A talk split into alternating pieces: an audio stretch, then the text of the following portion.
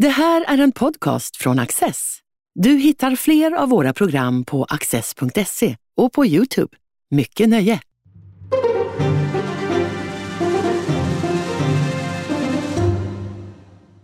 Välkomna till Studio Access och eh, ett särskilt varmt välkommen till Niklas Berild Lundblad, vår gäst idag. Du är filosofidoktor i informatik. Eh, du är också global samhällsplaneringschef på Google, vilket innebär att du håller på med deras framtidsstudier. Det stämmer bra det. När man nu ägnar sig åt framtidsstudier i dessa coronatider, såg du pandemin komma? Jag tror inte att någon kan säga fullt allvar att man såg pandemin komma. Jag kan säga så här att tillsammans med många andra planerare och framtidsstudieansvariga stora företag så har vi en lista över så kallade svarta svanar. Händelser som har mycket, mycket låg sannolikhet. Men om de skulle inträffa så har de väldigt, väldigt hög inverkan på den miljö som ett företag eller en organisation eller en myndighet opererar i. Och på den här listan av, av svarta svanar, så på plats nummer tre på den listan så hade vi en global pandemi med stängda gränser, ekonomisk krasch och Eh, eh, och långtgående följder eh, för, för hur vi så att säga både använder teknik och hur vi, och hur vi tänker kring, kring samhället i stort faktiskt. Så att eh, jag satt precis och reviderade våra scenarios här och satt och arbetade igenom lite olika frågor och gick tillbaka och tittade på den här listan och, och slogs av att, att eh, jag är på många sätt och vis så är det ju naturligtvis trevligt att det var på vår lista att vi hade med det men att en av de här svarta svanarna skulle inträffa det, det hade jag inte trott, det kan jag lätt säga. Vi ska inte göra det här till ett program om Google utan, eh, utan mera om hur eh, eh, den här pandemin kommer att påverka våra samhällen. Men jag kan inte låta bli att fråga ändå, när du har såna här svarta svanar, hur många sådana är det egentligen möjligt att ta någon operativ höjd för? Ni gör de här scenarierna men, men går det sen att förbereda sig för dem? Nej, vad man gör när man gör Svarta svanar och den typen av analys i framtidsstudier, särskilt när man sköter planeringen på, på ett eh, lite större eh, multinationellt företag, det är att man säger att om någon av de här sakerna händer, och det här är de signaler som vi kikar på, om de skulle hända, då måste vi sätta oss ner igen och planera om allting. Så man kan säga att det är en sorts eh, trigger points, en sorts punkter där man säger att nu måste vi gå tillbaka till ritbordet och rita om helt och hållet. Så vad, vad de gör det är inte att de säger att om det här händer så gör vi det här. Det finns ingen som sitter på någon sorts masterplan utan vad som händer är att du har de här olika eh, eh punkterna där du säger att om någon av de här skulle hända, om sannolikhetsträdet bryter sig ut åt det här hållet, då måste vi verkligen tänka om. Eh, så det är snarare så. Eh, och där, där tar man väl kanske, vi hade väl en fyra, fem stycken sådär tror jag. Någon var att det kunde bryta ut krig på två, tre ställen i, i världen. Någon var en pandemi. En annan var en, en, en större eh, serie av naturkatastrofer. Den typen av händelser som, som vi vet är mycket låga eh, sannolikheter kring men som om de händer har, har eh, väldigt mycket inverkan på hur världen förändras. En fråga till om, eh, om Google och det är ju det, det, är ett, ja, det är ett amerikanskt bolag men det är verkligen ett bolag med global närvaro i, i högsta grad. Ser du stora skillnader i hur människor i olika kulturer, olika delar av världen reagerar på ett sånt här hot? Det är ju en väldigt bra fråga. Jag tror ju att det är så här att i, i eh, i vissa delar av eh, världen så har man ju vant sig vid en mycket högre nivå på sjukvård, en mycket högre nivå på livskvalitet. Och då blir en sån här pandemi med nödvändighet någonting väldigt dramatiskt, någonting, och det är det ju verkligen, någonting väldigt dramatiskt. Men i andra delar så har man så många andra problem. Det som en, en eh, kamrat till mig sa att det finns ju många länder som, som vi vet om där man inte har elektricitet Eh, man har ingen elektricitet, ingen grundläggande sanitet, man har inte tillgång till, till vatten på regelbunden bas. Då, då blir en pandemi bara ytterligare en av många saker som, som, för, som finns i omgivningen. Då. Så det är klart att det finns extremt olika sätt att reagera på det. Sen finns det, och det kanske vi kommer tillbaka till, förstås en skillnad mellan hur öppna samhällen och mer slutna samhällen reagerar också. Det ser vi förstås när vi tittar på, på de globala reaktionerna också. Eh, så det skulle jag vilja säga är viktigt. Sen finns det, så man kommer ihåg när när vi sitter här och pratar nu idag eh, så är det ju fortfarande så att stora delar av världen fortfarande inte har sett hur det här viruset kommer att rulla ut. tittar vi på Afrika och Latinamerika så, så har det ju knappt ens börjat där. Och vi vet inte alls hur det kommer att spela ut där med tanke på att de länderna har en så, så otroligt låg medelålder till exempel. Så att det, det, där är vi fortfarande så att, att eh, vi har mycket att lära. Ja, det är en bra poäng du hade där. Vi, som lite konsumentupplysning ska jag nog säga. Vi spelar alltså in det här programmet sent på eftermiddagen eh, torsdagen den 19 mars. Så vi kan ta ställning till vad som är känt eh, eh, vid det tillfället. När jag skulle förbereda mig för vårt samtal så började jag läsa, försöka läsa på lite grann och då upptäcker jag ju att det, det, finns ju massor med böcker skrivna om pandemier. Det här är verkligen inte mitt eh, fält. Både om pandemier i förfluten tid som verkligen har ägt rum men också de som resonerar kring hur kommande pandemier eh, kan te sig och vad de kan få för eh, konsekvenser. Ehm, i vilken utsträckning har de här eh, förutsägelserna förmått myndigheter, organisationer och andra att, att förbereda sig? Eller har man ropat för döva öron? Jag, jag, tror att i viss utsträckning har man nog ropat för döva öron. Jag tror det finns en anledning till det som är väldigt spännande och som har att göra lite med hur vi reagerar på risker som är, är sannolika men infrekventa, som händer väldigt sällan. Och där tror jag att för en sån här pandemi som har global omfattning, global spridning och en extremt tuff ekonomisk påverkan på våra samhällen så är det någonting som inträffar väldigt, väldigt sällan. Eh, man skulle kunna säga att det kanske inträffar en gång var hundrade år, eller åtminstone gjort det hittills. Så det där ska vi komma tillbaka till för att den frekvens med vilken pandemier inträffar kan mycket väl förändras med tiden. Så det, det kan vara intressant att komma tillbaka till. Men om man då tittar på hur vi hanterar den typen av risker, då är det vanligtvis så att vi vi ser på den typen av risk och så säger vi att den är mer som en osäkerhet. Vi lägger den i bruset runt omkring. Vi gör ingenting särskilt. Händer det så får vi ta det då. Och så har också väldigt mycket av den offentliga reaktionen varit. Eh, och jag tror att tittar man över nästan alla västerländska länder så är man medveten om att pandemier är en verklig risk. Men man kan räkna baklänges. Och det finns en, en, eh, en författare som har gjort det som heter um, Richard Posner som är domare i USA och som också är mycket känd ekonom som arbetar med Gary Becker. Han skrev en bok som heter Catastrophe. Och i den så räknade han baklänges på hur stor sannolikhet olika parlament runt om i världen tillskrev olika katastrofer genom att se hur mycket de faktiskt allokerade i budgeten för att föregripa dessa katastrofer. Då kan man räkna ut sannolikheten baklänges om man är lite matematiskt lagd. Och han menade att nästan för alla stora risker som är i den kategorin att de är osäkerheter, att de händer sällan, så underinvesterar vi. Det gäller inte bara pandemier, det gäller stora naturkatastrofer, det gäller asteroidnedslag som jag hoppas att vi slipper nu här i dagarna och, och, liknande stora problem. Där underinvesterar vi väldigt mycket trots att en rätt liten investering förmodligen skulle kunna ge ett väsentligt bättre skydd. Har det här också att göra med att det är, det här är, det är svårt att dra erfarenheterna? Man säger ju att generaler planerar alltid för det förra kriget. Eh, har vi någon motsvarighet här? att eh, Ja, hälsovårdsmyndigheter och andra de, de tittar ju för sig på tidigare eh, pandemier och sjukdomsutbrott men sen blir de varje gång överraskade. Hur mycket finns det att lära ifrån tidigare eh, pandemier? Eh, är, det, finns det stora strukturligheter eller är varje elände sitt eget? Jag tror att det är en hög grad av, av um, unicitet i de här händelserna. Därför att, tänker du på, på den spanska flunsan som väldigt många jämför med nu, den spanska influensan och alla de som dog i den, då, då var det efter ett världskrig. Det var en värld där man inte alls hade samma globala transportnätverk som vi har. Inte heller samma teknik för att hitta vaccin eller föregripa eller spåra smittning eller någonting sånt där. Så det är klart att det är så att väldigt många planer är byggda för hur pandemier historiskt såg ut och så, så det enda vi vet säkert är att så kommer de inte se ut nästa gång. Det, det kan, man, kan man nästan ana när man ser hur regeringar runt om i världen kommunicerar kring det här. Att de här pandemiplanerna som man har, de här pandemikommunikationsplanerna, de utgår från en värld i vilken man nästan alltid kan tala ifrån en, en sorts punkt av auktoritet i informationslandskapet, en sorts topp, en taburett eller en riksdagsbänk man kan tala till folket och så får de att lyssna.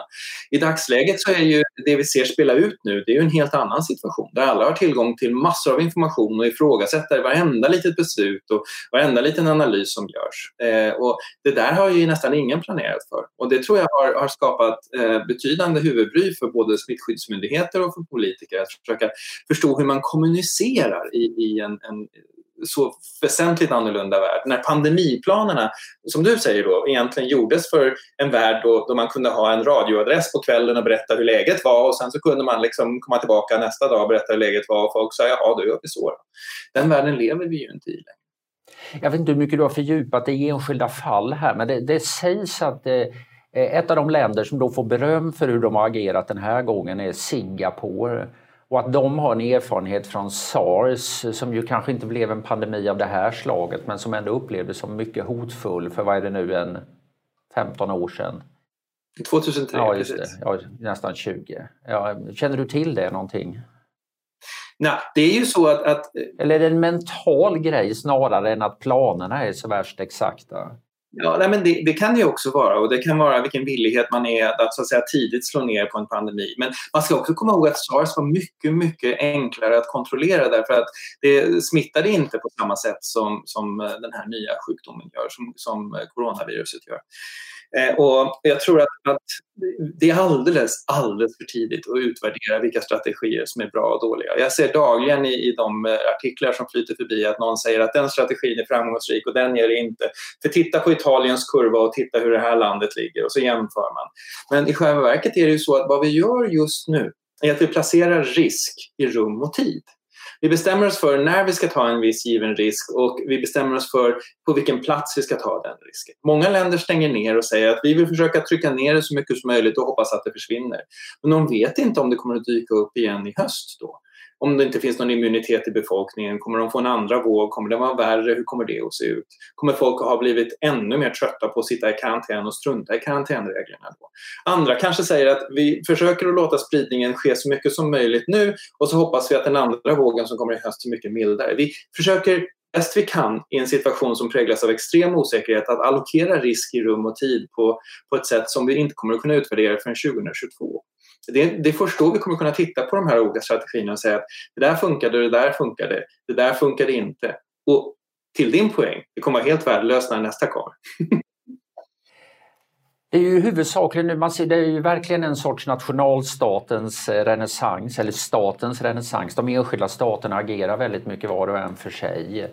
Det finns en världshälsoorganisation som, eh, som uttalar sig men jag vet inte hur liksom, operativt eh, kraftfull den är i, en artikel som du skrev som behandlade väl ett lite annorlunda ämne så citerar du E.O. Wilson, den här eh, biologen, eh, och talar om att vi har stenålderskänslor, medeltida institutioner och en nästan gudaliknande eh, teknik. Ja, gudaliknande information kan röra sig över hela världen med ett knapptryck och penningströmmar och sånt likaså stenålderskänslorna, vi är evolutionärt samma i stort sett eh, art som vi var för många tiotusen eh, år sedan. Har vi medeltida institutioner? Är det, är det ett av eh, problemen? Till väldigt stor utsträckning tror jag att vi har det. Jag menar, titta på, på eh, mycket av till exempel den, den, information som sker kring medicin har ju sin bas i att det ska finnas en naturlig given auktoritet hos läkaren. Nu har läkare under tiotals år nu sedan internet kom upplevt att patienter kommer med utskrivna webbsidor eller med sin telefon eller någonting annat och berättar vilka symptom de egentligen har och, och förklarar att de har den ena exotiska sjukdomen efter den andra. Vad vi ser idag är ju samma typ av auktoritetsupplösning fast i ett folkhälsosammanhang. Det är egentligen precis samma utveckling och, och där tror jag att de här institutionerna som vi har byggt upp, de, de, måste man nog tänka omkring. En institution är, det finns ett väldigt fint uttryck som John Searle brukar använda, ett föremål för kollektiv intentionalitet. Det är alltså vad vi anser att den är. Och väldigt många människor idag vill ha en förklaring, en motivering och någon sorts liksom resonemang kring de beslut som fattas och inte bara se beslutets resultat. De vill se hela processen.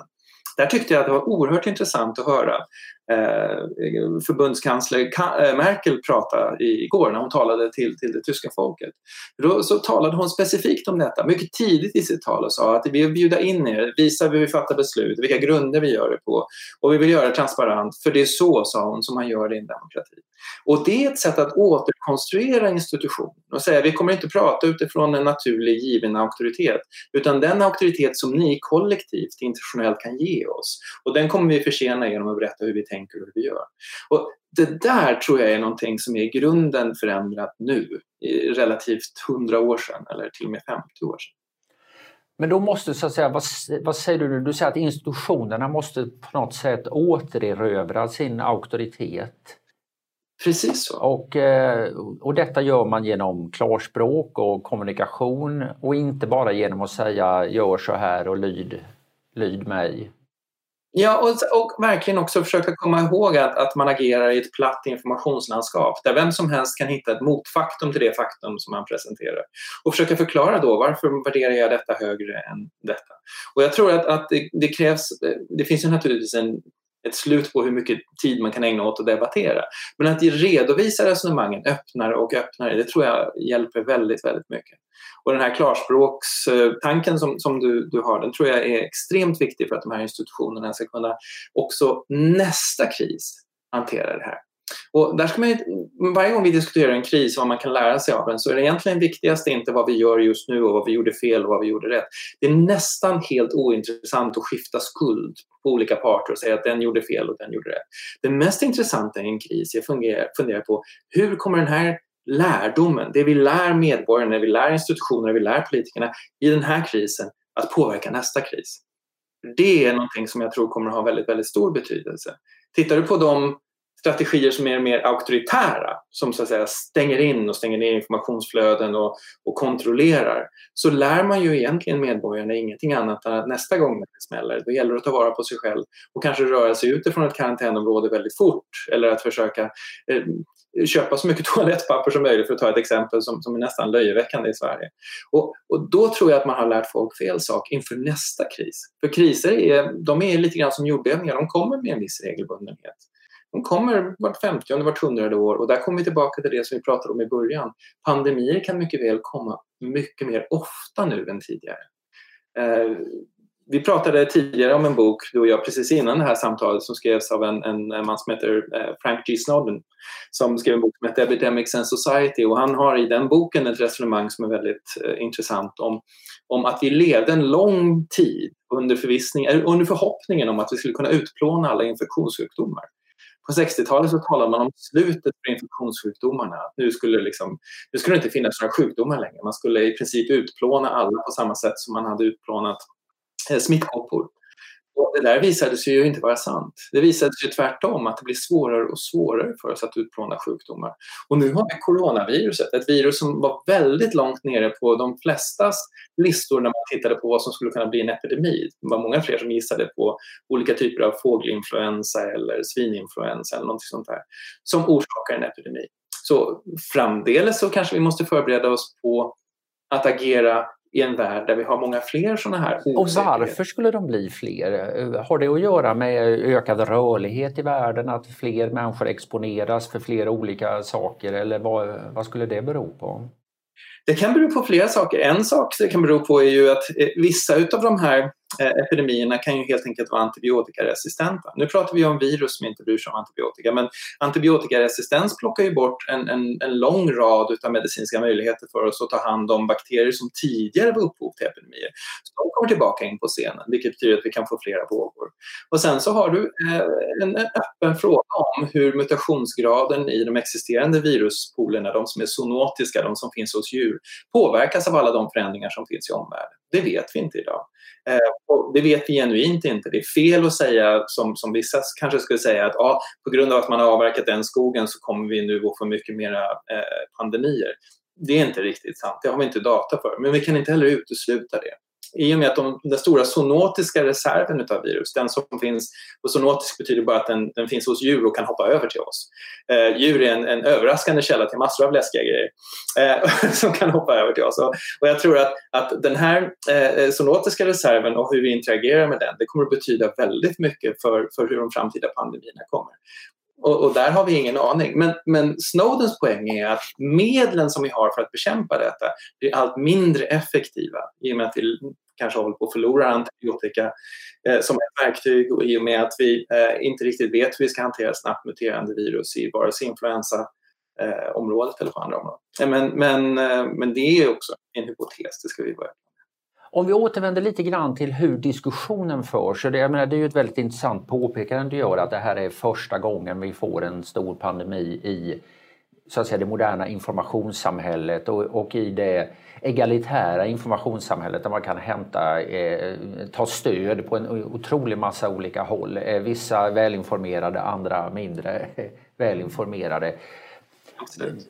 Eh, eh, Vissas reflex är så att säga att nu måste vi vara tysta och lyssna på myndigheterna. Vi ska inte komma med invändningar. Andra säger det är viktigare än någonsin att eh, ifrågasätta och, och verkligen få höra motiven bakom olika beslut. Ja, ytterligare andra kan jag tänka mig vill liksom inskrida emot oliktänkande och se till att de håller tyst. Så hur tänker du kring hela den där paletten? Och det är en uppsättning frågor som är eh, väldigt komplexa men intressanta och viktiga att lösa. Jag tror att det viktigaste här är egentligen att, att vi, vi måste inse att när vi har tillgång till all den här informationen i ett hyfsat platt informationslandskap, då måste vi rätt tydligt komma överens om hur vi kommer till en gemensam synpunkt. Vad är det som gör att vi kommer överens om att så här är det och det här ska vi göra? Men också hur vi har avvikande åsikter. För de avvikande åsikterna har ett enormt värde. Kommer vi allt för snabbt till en gemensam synpunkt då riskerar vi att falla offer för en, en betydande, det som kallas för groupthink, alltså att vi bara tänker på ett och samma sätt hela tiden och agerar så. Det finns tendenser till att vi väldigt snabbt kommer till en gemensam åsikt. Då måste vi också bygga in en sorts avvikande åsikt, ett sätt att ha en avvikande åsikt på. Det, finns ett exempel, eh, ett anekdotiskt exempel från den israeliska armén som efter att ha blivit överraskade ett par gånger införde begreppet den tionde mannen. Eh, och den tionde mannen är den person som har i uppgift att ha en annan åsikt när resten av gruppen har kommit överens. Och om vi kunde återskapa den här typen av mekanismer och funktioner i informationslandskapet skulle vi klara oss väsentligt mycket bättre. Idag så är det ju så att det finns inte bara en tionde man utan en elfte, tolfte, trettonde, fjortonde. Det finns ju många som helst som upplever att det är deras uppgift att ha en avvikande åsikt. Och då förvandlas det egentligen bara till brus. Och jag undrar om vi inte om, om 50 år kommer ha en mycket mer strukturerad syn på både hur vi kommer överens och hur vi har avvikande åsikter. Men det här du säger, jag tycker det låter ytterst önskvärt så att säga, att vi har en modell för hur man kommer fram till det som är huvudfåran och sen har vi en modell för hur man eh, tillåter och främjar konstruktiv kritik utav detta. Eh, men det känns väldigt komplicerat att komma dit hän. Så att säga. Har, har du någon, kan det ske på något annat sätt än genom evolution eh, eller kan det ske genom att någon bestämmer? Att du ska vara vår konstruktiva kritiker och, och vi andra kör på.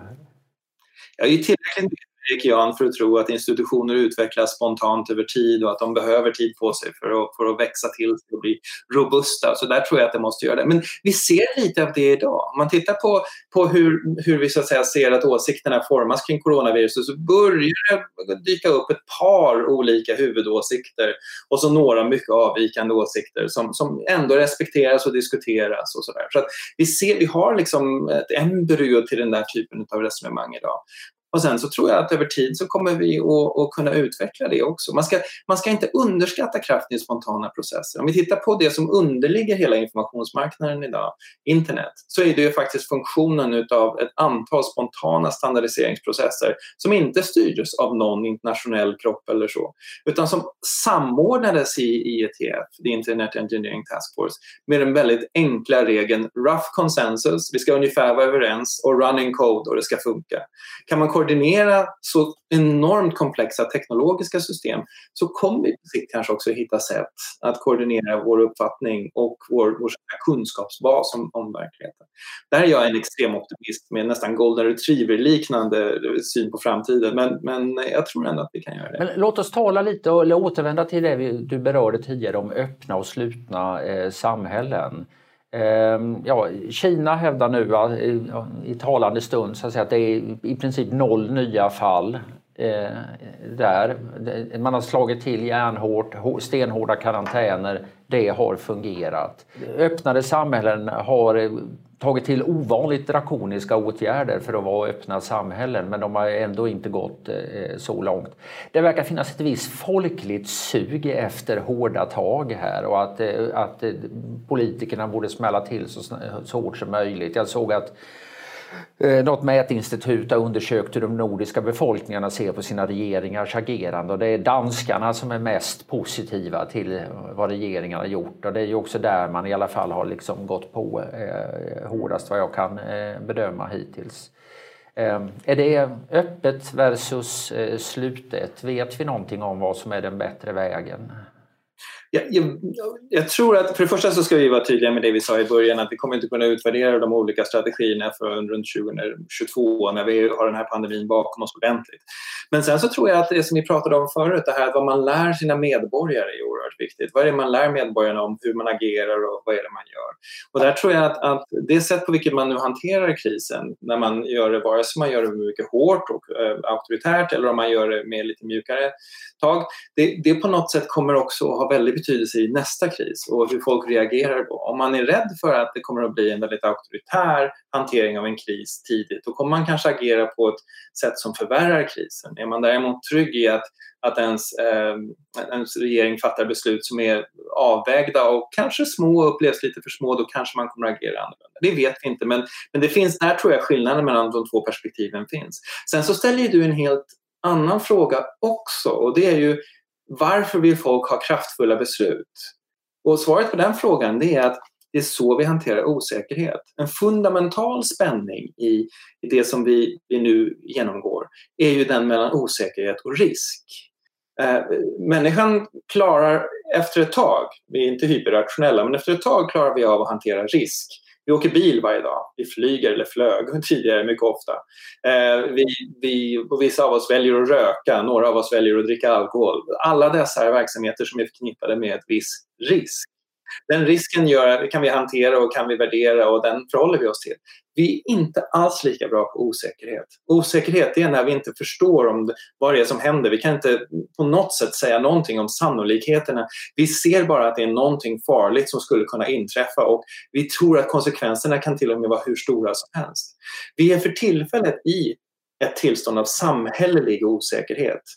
Och vi har bara börjat kunna skönja konturerna utav risken bakom det här molnet av osäkerhet. Och jag tror att det gör att väldigt många människor söker sig till de starkare lösningarna som du säger. För att när man står inför osäkerhet då vill man ha starka lösningar. Då vill man bara det är evolutionärt betingat att då vill vi gå därifrån. Och det har förmodligen tjänat oss väldigt väl när man är i skogen och blir väldigt osäker. då ska man förmodligen springa fort. Det kan finnas alla möjliga rovdjur, man vet inte vad som händer, det kan vara mörkt. Då är osäkerhet säkert en evolutionär fördel. Men, men i detta skede så, så vet man ju inte riktigt hur, vad som är rimligt att ta i. Som du säger, när man inte kan bedöma risken fullt ut, då agerar man under osäkerhet och då, då tar man i eh, rejält eh, när man nu tar i rejält. Finns det någon eh, så att säga, beslutsteoretisk erfarenhet kring eh, eh, vad som är ett klokt sätt att agera på? Det blir ju generellt då, men, men ändå. Bör man ta i med råge eller bör man göra precis vad som man upplever behövs? Det beror ju på vilken typ av risk man står inför. Och, och, det var lite det som jag var ute efter. Det står inför en komplex social adaptiv risk när det gäller en pandemi. Den har enormt många olika konsekvenser. Den är inbäddad i samhället, den har konsekvenser för ekonomin, den har konsekvenser för hälsan, den har konsekvenser för geopolitisk säkerhet överallt. Och sådana risker, där, där är det väldigt frestande att fatta riktigt stora beslut och försöka göra någonting. Eller sådana osäkerheter, förlåt mig, det är väldigt frestande att fatta stora beslut. Eh, men då kan vi säga att man kanske skulle kunna ha en annan approach till den typen av risker, eh, den typen av osäkerhet. Därför att där är det nästan bättre att fatta små beslut. Det finns en tysk sociolog som har studerat hur man misslyckas. Eh, så, så här, som tyska sociologer, Dietrich Döhner heter han. Han skrev en bok som heter Misslyckandets logik. Och i den så lyfter han fram särskilt ett bra sätt att misslyckas på och det är att fatta mycket stora beslut. När man står inför betydande osäkerhet så har han visat om och om igen i studie efter studie och han är inte unik i detta. Då är det bättre att fatta små reversibla beslut. Beslut som på ett eller annat sätt gör det möjligt att eh, backa ur det beslut man har varit i. Eh, några ord om livet eh, efter den här pandemin. Vad, eh, vad, eh, hur förändras samhällen av att ha genomgått pandemier? Bortsett från det som har skett i form av mänskliga och, ja, och ekonomiska förluster. Mm. Det vet vi inte säkert. Eh, men så här skulle jag säga. De återgår inte till tillståndet före pandemin. Det är väl kanske det viktigaste vi kan säga. Att pandemin är inte en tillfälligt avbrott i en jämn kurva utan pandemin skapar ett helt nytt läge och när den upphör så återgår den till något annat läge. Så istället för att få ett avbräck i en massa jämna kurvor som sen går tillbaka så tror jag att man ska förutsätta att man får en omkonfiguration av ekonomin i stort. Låt mig ge ett exempel för att konkretisera. I Italien så är eh, volymen av e-handel idag nästan dubbelt så hög som den var för ett år sedan vid samma tid. Eh, genomsnitt 82,6 procent eller något sånt där. Och det är dubbelt så mycket på helgerna och så där. Det betyder att man har en helt annan påfrestning på logistiken, på transportnätverken och allting sånt där. När pandemin upphör så kommer den inte sjunka tillbaka till de nivåer som var innan pandemin. Utan den kommer förmodligen att sjunka något men förbli på en mycket högre nivå. Det kommer att ha genomgripande strukturomvandlingseffekter på det italienska samhället som hittills har varit beroende av massor av små butiker. Och det kommer att betyda att hela den italienska ekonomin kommer att delvis struktureras om. Hur stor den här återanpassningen blir Eh, kommer att avgöra en hel massa olika saker och ha mycket större inverkan än vad vi tror. När vi, när vi går igenom en sån här krishändelse så är det lätt att tro att när den är över då går det tillbaka till det normala. Men det kommer inte att hända för vi lever i vad man skulle kunna kalla de brutna kurvornas tid. Du går så, du går upp så, du är här uppe och sen kommer du ner och så kommer du inte riktigt tillbaka ner till utgångspositionen utan du kommer att vara på en något högre position. Och motsatt, turistbranschen den föll. Så att idag så är det 2-6 procent av hotellrummen i Hongkong som är belagda mot 86 procent normalt. När pandemin är över så är det klart att det kommer klättra upp. Men resemönstren kommer vara nya. Det kanske inte alls klättrar upp till hela vägen upp utan att du hamnar något lägre. Och då ser du en omkonfiguration av ekonomin i sin helhet som beror av dessa nya jämviktslägen som dyker upp efteråt. Man brukar säga att en av de starkaste mekanismerna bakom statens expansion som andel av ekonomin och samhällslivet är de stora krig, konventionella krigen. Att man mobiliserat hela samhällets resurser för, att, eh, i, för eh, krigsinsatsen. Och sen går det aldrig, som du är inne på, det går inte tillbaka till det, eh, till det tidigare situationen. Eh, för, förutskickar du en sån utveckling när det gäller så att säga att man kortar de globaliserade värdekedjorna, mer produceras eh, närmare hemma. Å ena sidan och å andra sidan att statsmakten eh, stärker sin ställning och att det är kraven på att staten ska vara mer potent och, och duglig eh, blir, blir det vanliga. Det, det, jag menar, det är bedömningar och gissningar, men vad säger du? Jag, jag tror att det är viktiga gissningar. Och när man, när man eh, analyserar de här problemen då är det ju bra att ställa sig frågan, precis som du gör nu, är det här områden som kommer att förändras? Och jag tror definitivt att vi kommer att se förändringar i eh, olika typer av värdekedjor.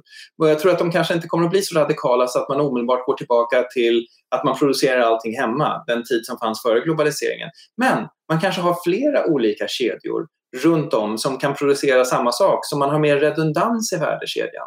Och vad kommer det betyda? Då? Jo, det kommer betyda att fabrikerna måste bli mer generaliserade. De kan inte bara producera en liten metallgrej som ska sitta i en bil, utan de måste ha kapaciteten att producera massor av olika eh, metallgrejer som kan sitta i massor av olika maskiner.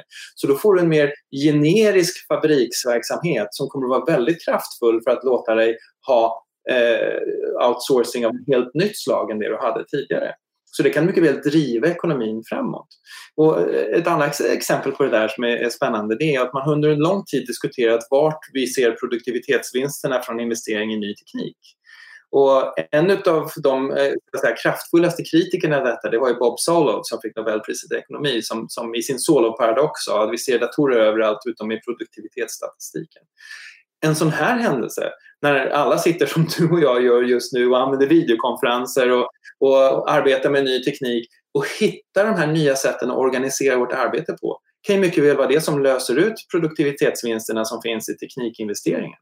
Så det finns både uppsidor och nedsidor i en sån här enorm omstrukturering. Och det man ska göra är ju precis det som du antyder. Titta område för område och försöka förstå hur ser de möjliga förändringslinjerna ut.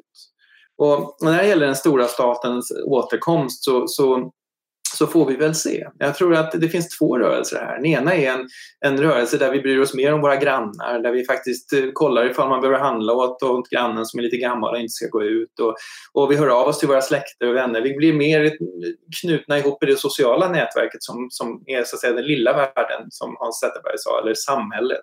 Och staten får en mindre roll. Vi litar mindre på staten. Den andra är det här som du nämnde tidigare, behovet av kraftfulla åtgärder när osäkerheten slår till. Hur de där två balanserar ut varandra får vi se. Jag, jag trodde nog inledningsvis när jag skattade de här sakerna att, att vi kanske skulle se populismen upplösas i en mer auktoritär eh, inställning. Men så har jag sett så mycket evidens för att folk sluter sig mot den här lilla världen och stärker sig i den. Att jag inte är riktigt säker på att det är rätt analys längre. Nej, om det är som du säger, det här anförandet, eh, du lyfter ju fram det här anförandet som Angela Merkel höll och det är ju en, eh, en bestämd eh, men inte auktoritär eh, ledare som, som talar där. Vi, nu vet inte jag vilken resonans det har fått men det var verkligen ett, ett intressant anförande där en Eh, en politiker eh, gör sina medborgare delaktiga i politiken. Och det är väl något som har varit en bristvara eh, under senare tid. Det här är på allvar och det kräver att ni tar det på allvar det är en annan typ av politik än en rent auktoritär. Det är det hon säger. Eh, es ist ernst, eh, sie muss es ernst nehmen. Min tyska kunde vara mycket bättre. Men, men, men just detta uttalande där hon säger att vi tar det här på allvar, vi kräver att ni tar det på allvar. Det är ju att bjuda in till en delaktighet i den politiska processen som är anti-auktoritär. Och, och det, det är lätt att måla allting i lite, lite grå och svarta toner sådär också när man är mitt inne i en kris. Men det finns nog anledning att, att, tänka kring att det finns ett lärande i varje kris som också kan leda till något mycket positivt. Vi slutar på den. On that happy note eller vad man säger. Lite ljus i mörkret. Tack så hemskt mycket Niklas. Tack själv. Det var jätteroligt att få göra. Jag hoppas att det var givande. du har just lyssnat på en podcast från Access. Du vet väl att vi också är en tv-kanal och tidning? Teckna en prenumeration idag på access.se.